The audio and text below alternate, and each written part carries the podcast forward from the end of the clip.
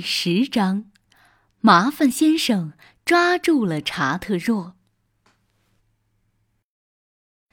当然，你肯定猜到查特若玩的东西是什么了。没错，那是一个捕鼠夹。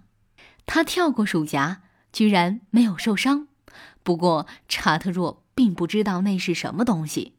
要知道，这跟农夫布朗的儿子在绿森林安放的匣子不一样。查特若知道那些匣子，并且永远都不会靠近它们。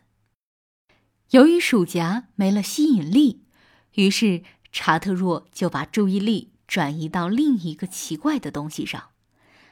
他围着它走了一圈，从各个角度观察了一遍。哦，这个东西真奇怪，它看起来像一座小房子。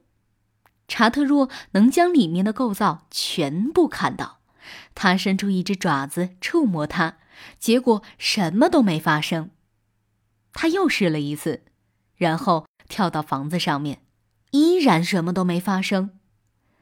他用牙咬它，但是咬不动，因为这个东西是由结实的铁丝构成的。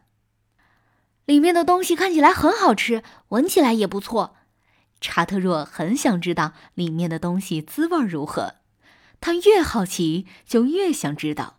只要他想进去，那么肯定有办法，当然他可以再次出来。于是他跳到地上，围着那座奇怪的铁丝房子绕了一圈。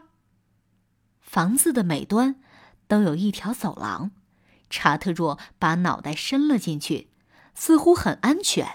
他沿着走廊走了一小段距离，接着又匆匆返回，结果什么都没发生。他又试了一次，依旧什么都没发生。最好离他远点儿，心里的声音说道。哼，谁怕谁呀？查特若说道，那东西是不会伤到我的。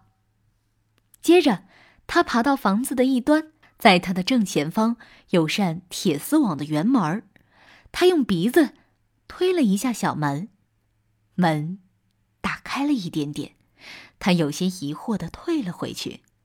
后来他又试了一次，这一次他把小门推得更大了。像这样做了2-3次后，他终于把头伸进了小门中。在他的正下方正是他想品尝的食物。我能跳下去拿到食物，然后再跳上来，查特若心想。别这么做，心里的声音说道，玉米已经够好了，另外你是时候该回老果园了。